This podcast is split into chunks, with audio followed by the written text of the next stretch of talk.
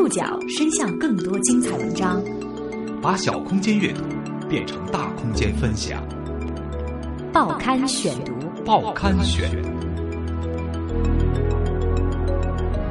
把小空间阅读变成大空间分享。欢迎各位收听今天的报刊选读，我是宋宇。今天为大家选读的文章摘自《中国青年报》。由六月初的毕节儿童悲剧所引发的关于留守儿童的讨论早已经平息。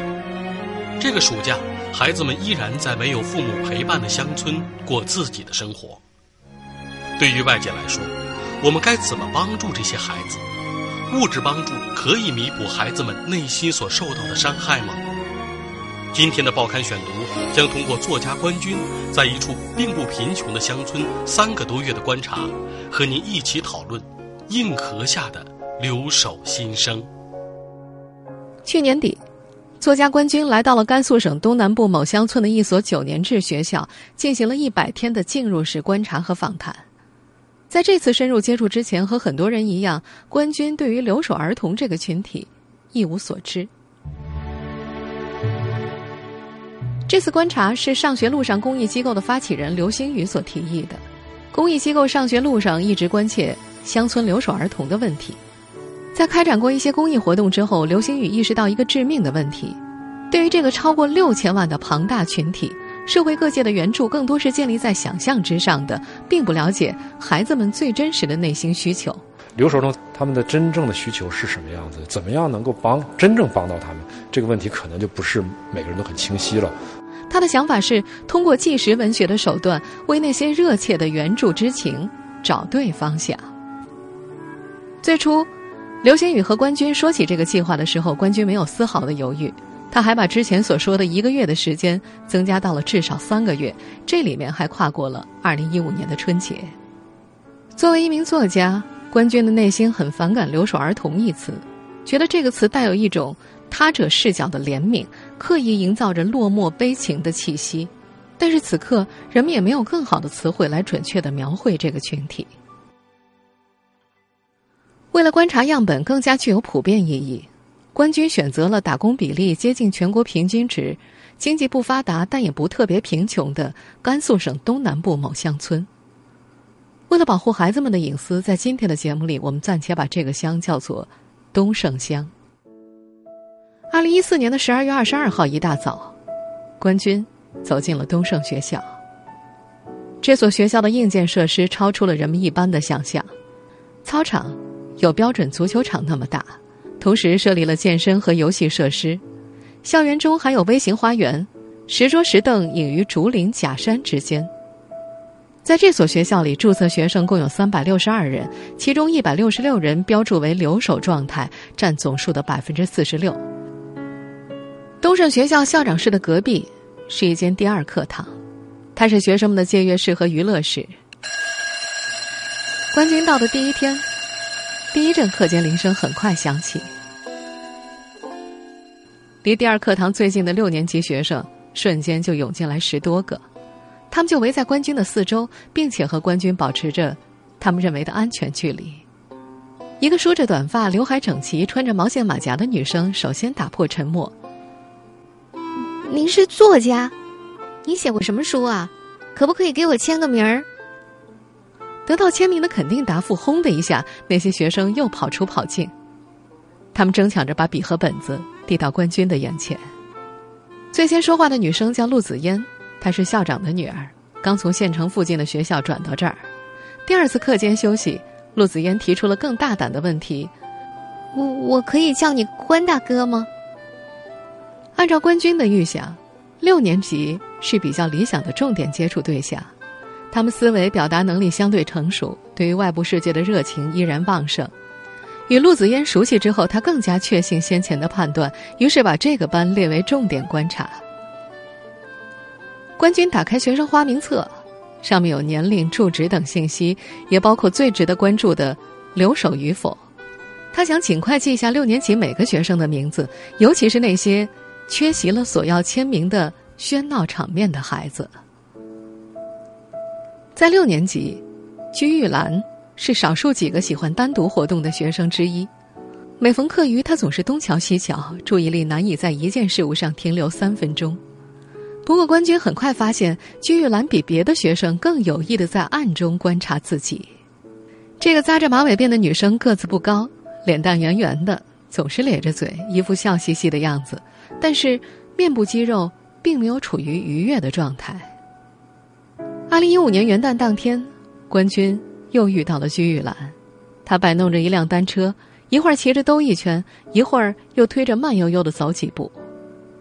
官军问他：“放假三天了，怎么没回家呀？”“不想回，回去没意思。”居玉兰的居住地属于东胜最偏远的几个村子之一，步行需要五六个小时。他不肯回家是心情不好。此前一天上午，他打电话催促在西安打工的妈妈，让她赶紧回来。妈妈说还有一笔工钱没结，现在回不去。鞠玉兰不肯罢休，说自己要去西安。妈妈当然不会答应这个负气的要求。他在电话里和妈妈吵了起来。官军问他：“很想让妈妈回来？”“嗯，算是吧。”吵架的时候多吗？和妈妈关系怎么样？“嗯，不好。”在公园的长凳上。小姑娘收起笑嘻嘻的神情，和关军进行了第一次交流。十多分钟里，居玉兰只问了关军一个问题：“老师，你上学的时候有朋友吗？”关军点点头，顺着朋友的话题聊下去。居玉兰不认为自己有朋友。我有时脾气不好，现在尽量做到心情不好的时候只和自己较劲儿。关军突然想起了。前一晚学校灯谜晚会的一幕，居玉兰非常想得到一等奖的奖品，一只瓷娃娃。在失去机会以后，她在兑奖处不依不饶的向老师讨要，时而笑嘻嘻的捣乱，时而嘴巴撅得老高。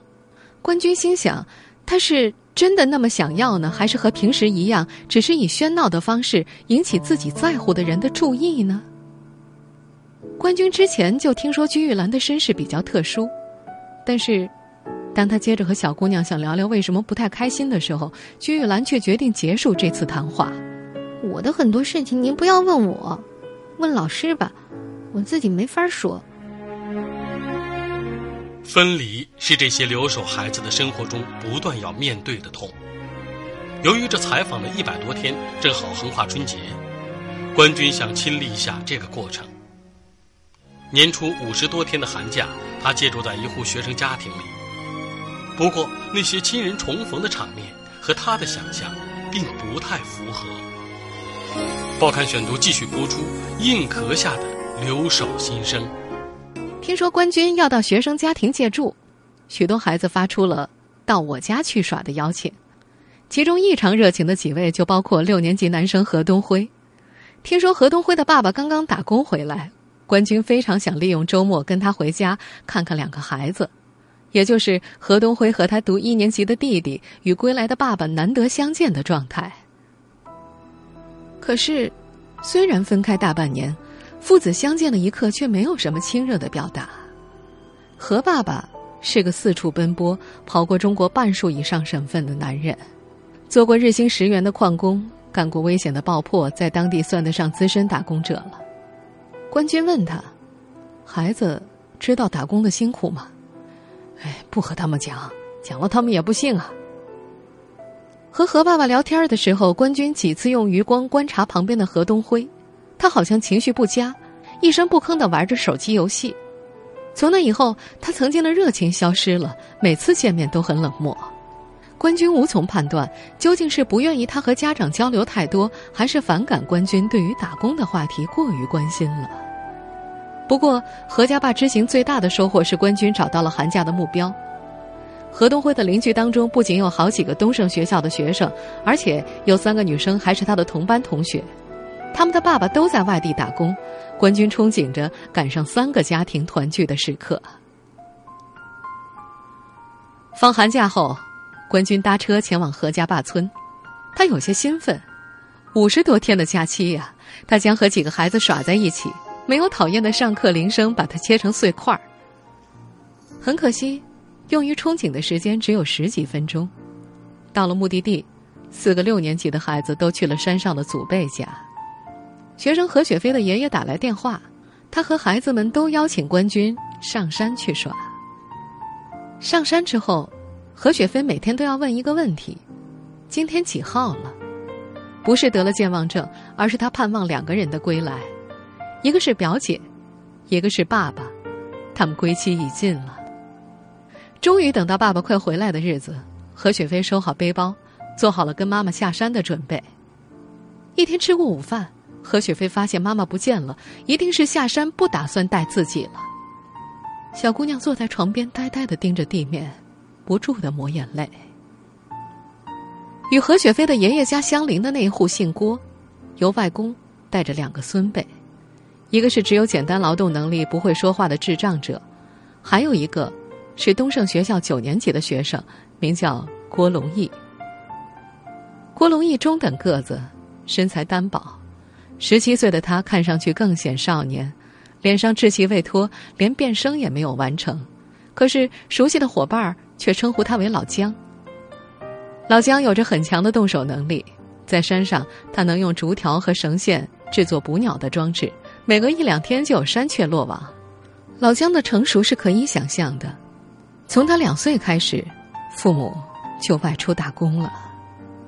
寒假里的一天，老姜背着一个娃娃从山上下来，他大汗淋漓，兴致很高，把父母远远的甩在身后。那娃娃是老姜两岁的弟弟，属于他的团聚时刻到来了。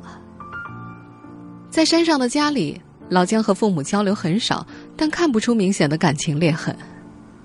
有一天晚上，爸爸在山下帮忙盖房子，晚上饮酒过量，老姜打着手电下山去接，一路吃力的搀扶回来。哎呦，把我像个犯人一样押回来的。虽然爸爸这么描述，但是听得出语气里对儿子懂事的肯定。过年那几天，乡路繁忙。摩托车往来奔驰，后座上捆绑着各类礼品盒，成年人似乎有走不完的亲戚、赶不完的宴席。孩子们的衣着比平时光鲜，与父母的情感交流依然少得可怜。男生们在公路上玩单车、耍滑板，女生们在屋顶上跳皮筋，在河边玩过家家。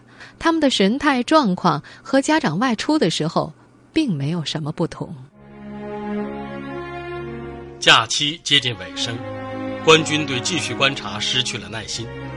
他下定决心要了解目标学生的心理状况，就需要开学后采用更多的积极方式，像调查员一样工作。报刊选读继续播出：硬壳下的留守新生。开学之后，官军拟定了几个他看来的积极方案，除了和孩子们一起做游戏。他还委托几位语文老师给五六八年级布置一篇额外的作文，题目叫做《我更想要的那种家庭》。几天之后，作文陆续交了上来，那是一百多个孩子对于理想家庭的描绘。此前，包括居玉兰在内的好几个同学都对关军说不想写，这让关军意识到，题目设定虽然尽量委婉，但还是有它残酷的一面。关军告诉那几个孩子，可以不写。没关系，但是最终几个人都还是写了。一个单亲孩子写了名字，又把它给涂掉。其中一个孩子写道：“现实就是现实，世界没有如果，也不会有如果。我与其在这里幻想，不如来珍惜这与我想象中完全相反的世界。”还有一个孩子写道：“父母。”在我和弟弟童年的印象里很模糊，几乎看不清他们的面貌。我只希望父母能多陪陪我和弟弟。他现在还很小，更需要父母的陪伴。就算经济不好，只要家人在身边，就会成为人间天堂。另一个叫李小凤的孩子写下了这样一段话：回忆起自己的童年，眼前爸妈的影子是比较少的。眼前是一片辉煌。五年级时，爸妈在家里，我们离学校很远。每周放学回家，我爸都会在半路上来接我。这阵子我很快乐。可是，我的家庭就是这样，没有红，没有绿，眼前只有一片辉煌。一片辉煌，灰头土脸的灰，黄叶遍地的黄。这个词在季羡林回忆自己童年的文章里也可以找得到。不知是小姑娘的感同身受，还是偶然巧合，但正是这四个字，让一种复杂的处境和心绪变得可视、可触摸、可感知。这是第一次，官军听到了这些习惯逆来顺受的学生们的心声。他如同来自地壳深处，在庸常生活里被埋压、被隐藏、被忽视。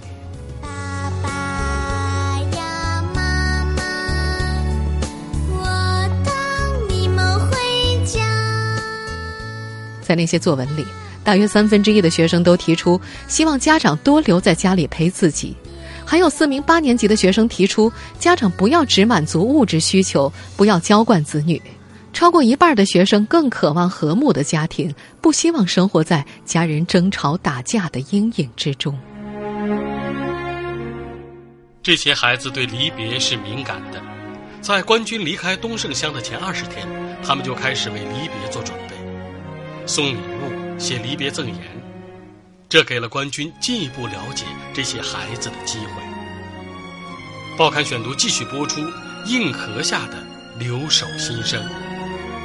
提前二十天，六年级女生鞠玉兰就开始为告别忙碌起来。她几乎每天都送官军一件小礼物，有红豆、绘画、小纸条，还有一簇芳香玫瑰。她拿出一个带密码锁的硬笔笔记本。让官军写一段赠言，越多越好。在教室里，官军刚提起笔，其他几个女生也都拿出了带密码锁的硬皮笔记本。官军正应接不暇的写着，居玉兰凑了过来。官军随口说：“你还没跟我说说你的梦想呢。”随后，小姑娘用身体挡着，递给了官军半张钞票那么大的纸片，上面写的是：“你要是了解我，就不会祝我开心了。”随后一张又写了这样几个字：“我是单情，没有爸爸，失去了一切。”居玉兰的爷爷是乡村教师，爸爸是村里的文书，在那个极为偏远的山村，都是难得的文化人。爸爸有时参与赌博，两年前他一下子输掉了三千多块，因为害怕父亲和妻子责怪，喝下了农药。官军见过居玉兰的爷爷，知道这个哀伤的故事，只是没想过居玉兰会亲口告诉自己。失去了一切这几个字堵在官军的心里，他忍不住想写点东西给小姑娘，后来干脆决定写给全体同学。这封名为《官大的故事》的公开信，贴到了教学楼的告示黑板上，在公开信里。官军第一次公开讲述了自己降生时的疾病与危险，婴幼时期的羸弱与挣扎，讲述自己在命运面前做了什么。然后他提到接触某些同学之后的感受。事实上，触动官军的不仅仅是居玉兰的那句话。在被问及梦想的时候，有好几个十二三岁的学生都告诉官军，他们已经没有梦想了，不敢再做梦了。信的最后是这样写的：“不必强求你有多坚强。”但是，不要被命运击倒。这生活是你的，你要对他负责。怎么可以放弃自己？那周，学校老师安排写作文，写我的第一次。居玉兰写了很长一篇，让官军提意见。他的题目是“第一次撕心裂肺的哭”，回忆了爸爸去世给他的打击。接近两年了。这个小姑娘才开始直视他的伤痛，关军愿意乐观的相信，某种心结在那个春天，悄悄的融化着。随着归期越来越近，关军开始尝试和孩子们对话。他设计的开场白是这样的：“今天请你来啊，希望得到你的帮助。关大呢，在东胜住了这么久，将来是要写一本书的。”现在外出打工的人那么多，我想知道对农村的影响，既包括物质生活的影响，也包括对你们这些孩子的影响。你的家长也在外打工吗？会有自己的体会，能否跟我说一说？一定会对我很有帮助的。开场白千篇一律，对面的学生反应各有不同，多数学生没有拒绝。有几个学生听完之后显得很为难，或是眼圈泛红，或是低下头去怯怯的问：“老师，我我可以不说吗？”这种时候，官军内心的慌乱也随之而来，通常不假思索的回答：“要是不想说，我完全理解，谢谢你，谢谢你。”通过九年级的作文，官军找到几个表述能力很好的学生，其中一个叫做吴春梅。听完官军的开场白，这个容貌清秀的女孩子沉默了片刻，轻声的讲起回家的路有多远，很羡慕别的家长骑车载着孩子。只是说了几句，吴春梅就哽咽了起来，大滴大滴的眼泪夺眶而出。她埋下头去，想努力掩饰，继而止住哭泣。眼泪在官军和孩子们的对话当中很正常，可是却没有一次是来的这么突然的。吴春梅似乎无意放弃这次交流，她把一张纸巾撕成好几块，一下一下的擦拭着脸上的泪痕，然后拿着小纸片在手里揉搓，看得出她在尽力平复情绪。接下来的五十分钟，她几次说到动情处，却不肯再让眼泪涌出来。她说：“妈妈肺上有问题，在兰州打工的时候，好像因为胆结石做过几次手术。”手术完了，继续和爸爸在工地上绑钢筋。爸爸似乎脑子有什么毛病，不敢骑摩托车，怕颠。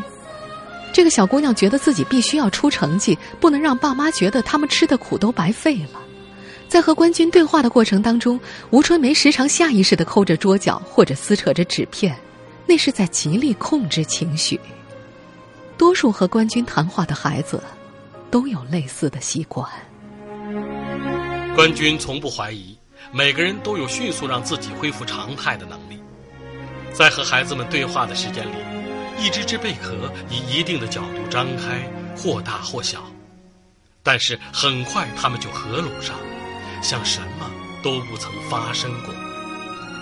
报刊选读继续播出，硬壳下的留守新生。渐渐的，那个让官军惴惴不安的问题冒了出来。自己的东胜之行以及最终的写作，对远离家人的学生意义何在？那些给孩子送去书包、玩具、衣服，甚至送饭的公益帮扶活动，又帮助到这些孩子们了吗？官军曾经问几个学生：“你们觉得外界的帮助是你们需要的吗？”孩子们以摇头回应。那会有什么方法可以帮到你们？孩子们回答：“帮不到。”这样悲观的判断无可厚非，他们最希望的是父母陪伴在自己的身边，而这一点显然是外界做不到的。而他们由此而来的行事逻辑，同样也可以理解。在他们看来，对于无力解决的苦恼，不去想它，似乎它就不存在。谈话过后，孩子们又回到了熟悉的氛围当中，依旧是波澜不惊的日子。这种平静甚至让官军怀疑，对话时的那种情境是否是真实的。